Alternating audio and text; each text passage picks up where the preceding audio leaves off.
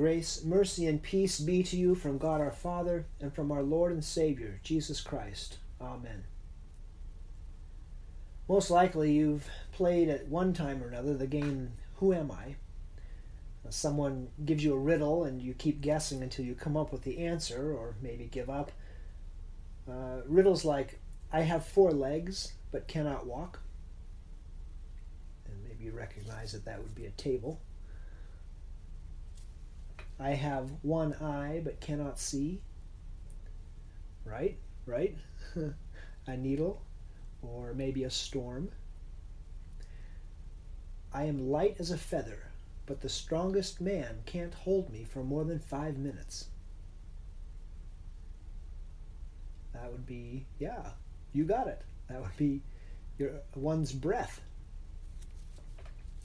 It's always fun to play games, but but when Jesus asks, Who do people say that the Son of Man is? it's in all seriousness. Sometimes people will do a man on the street sort of thing. They'll ask random people who they think Jesus is. I'm sure you wouldn't be surprised that some of the answers are well, he's a good person who lived a long time ago. Or they might say he's a miracle worker, he was a healer. Uh, they might say he was a prophet or, or maybe uh, a moral teacher. Some might say, well, I, I, don't believe he ever really existed. He, he was a myth. Uh, I heard one man say, but regardless of whether he was real or not, the lessons he teaches are extremely important to make us more civilized. Thought that was an interesting one. Whether he was real or not, the lessons he taught. Hmm. Uh, some people just say, I have no idea who Jesus is. And of course, then, every now and then you find people that do know who Jesus is. But Jesus takes this question of who he is to the disciples, and he asks for the opinion that's out there on the street. He asks, Who do people say that the Son of Man is? The disciples answer with things that they've heard from the crowds. Uh, John the Baptist, Elijah, Jeremiah, or, or maybe another one of the prophets. Now, these are all incredible choices. John the Baptist, you know, killed by Herod, but maybe back from the dead. I mean, Herod himself thinks that Jesus is John the Baptist, come back from the dead. Elijah, Jeremiah, great prophets of God. Elijah standing up to the prophets of Baal on Mount Carmel. Jeremiah preaching God's judgment and God's deliverance for Israel before the Babylonian captivity. Every one of these choices indicated that the people recognized that Jesus was no ordinary man because of the signs and the wonders that he was doing among them. To be sure, Jesus also preaches repentance in preparation for the coming of the kingdom of God, like John the Baptist did. And Jesus warns of God's impending judgment, like Jeremiah did.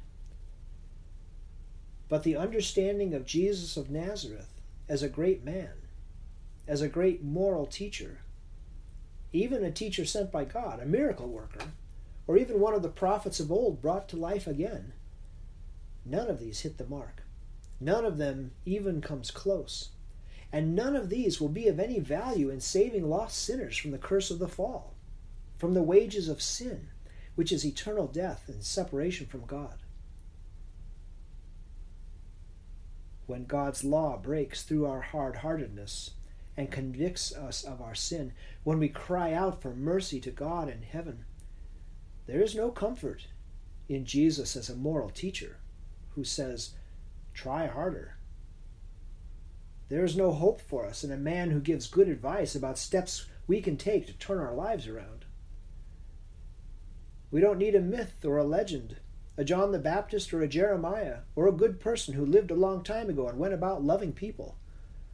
None of these will be of any help or comfort to us when our sins pile onto us, when our shortcomings and our failures threaten to overwhelm us, or when the day of judgment comes like a thief in the night and we are suddenly standing before the judge of all the earth. No, then our only hope is to flee for refuge to God's infinite mercy, seeking and imploring His grace and saying, God, be merciful to me, a sinner. Then we need Jesus to be just what He is the Son of God, sent to be the expiation, the atonement for every one of our sins. When our eternity, one of life or one of death, hangs in the balance, then we need Jesus to be the Lamb of God, washing us clean in his blood. God says, The soul that sins, it shall die. Then he graciously, lovingly, mercifully sends his own Son to die our death. Thank God Jesus isn't just a wise man or a good moral teacher.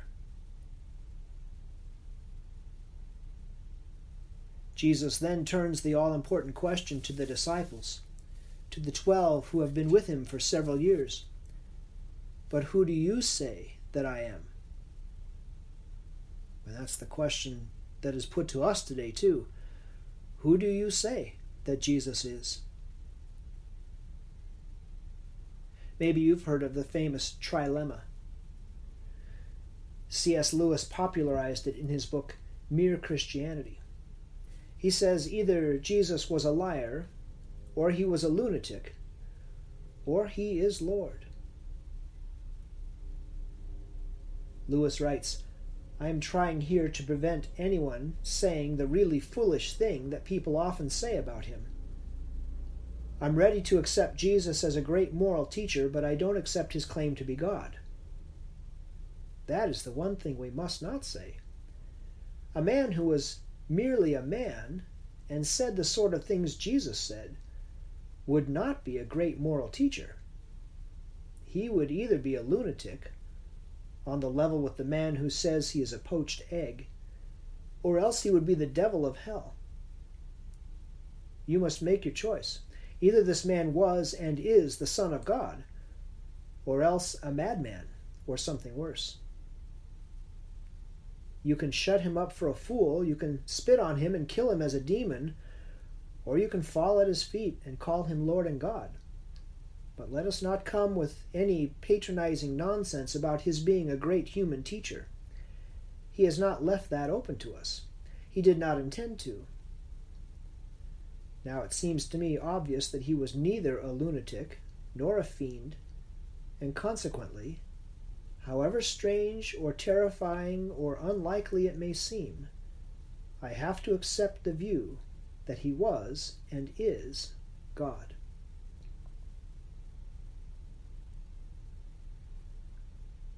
Jesus asks the question of the twelve, and Peter steps up to the plate with an answer. And Peter usually puts his foot in his mouth, but here he gets it right. You are the Christ, the Son of the living God. What does it mean that Peter calls him the Christ? The Greek, you know, Christos, and the Hebrew Messiah, they're the same word, and they both translate as anointed one. In essence, Peter is saying, You, Jesus, are the anointed one of God. And you'll recall who are the ones that are anointed in Scripture. They're the prophets and the priests and the kings.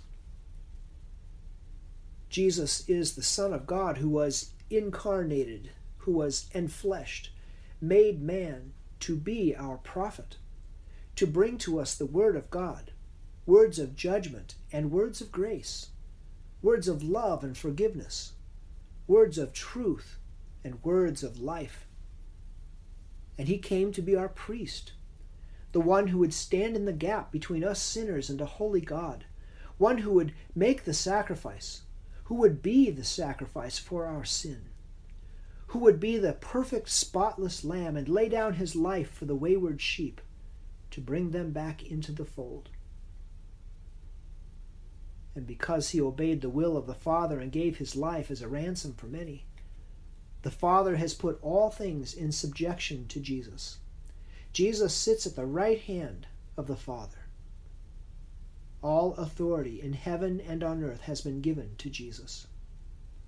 He is King and Lord of all. And because Jesus is our prophet, priest, and king, anointed one, Messiah, Christ is the only fitting title. You are the Christ, the Son of the living God. And Jesus responds to Peter and says, Blessed are you, Simon Bar Jonah, Simon son of Jonah, for flesh and blood has not revealed this to you. The knowledge and understanding of who Jesus is doesn't come from people. And it's not from the musings of your own mind. You are piecing together the truth. It's not from yourself. Peter's confession does not come because he's sorted out the trilemma. It's not even because he's seen Jesus healing people, or dominating the demons, feeding the multitudes, or calming the storm, or raising the dead back to life. Flesh and blood has not revealed this to you, but my Father who is in heaven. Hebrews 12 says, Therefore, since we are surrounded by so great a cloud of witnesses, let us also lay aside every weight and sin which clings so closely, and let us run with endurance the race that is set before us, looking to Jesus, the founder and perfecter of our faith, who for the joy that was set before him endured the cross, despising the shame, and is seated at the right hand of the throne of God. Jesus is the author of our faith, He is the perfecter. God the Father revealed to Peter and to the others who Jesus is, and God has graciously revealed to you and to me and to countless more who Jesus is. And this confession that Jesus is the Christ, the Anointed One, the Son of the living God, is what Jesus is building his church on. Jesus says, that the very gates of hell will not prevail against it. Satan will not overcome it. Someone once pointed out that the, the gates of a city are not an offensive weapon. The gates of hell can only be defensive. Hell does not make an assault on the church, but the church makes its assault on the gates of hell. And that assault is led by the confession and proclamation that Jesus is the Christ, the one that God anointed to be our prophet, priest, and king. That in his death and resurrection alone is forgiveness and acceptance and life. And this confession is enough to tear down the gates of hell, to release those held captive by the devil in his kingdom of darkness. And here, this very morning, we receive the gifts of Jesus' anointed work. We hear the word from God your sins are forgiven. We receive the benefits of his sacrificial death and his death defying resurrection as he gives to us this day his own body and blood given and shed for us. And together we sing our praises to Jesus. We worship him as our Savior and Lord forever. We are the church. We are built on the rock. The confession that Jesus is the Christ, the Son of the living God. In his wonderful name, Amen. Now may the peace of God, which passes all understanding, keep our hearts and minds in Christ Jesus. Amen.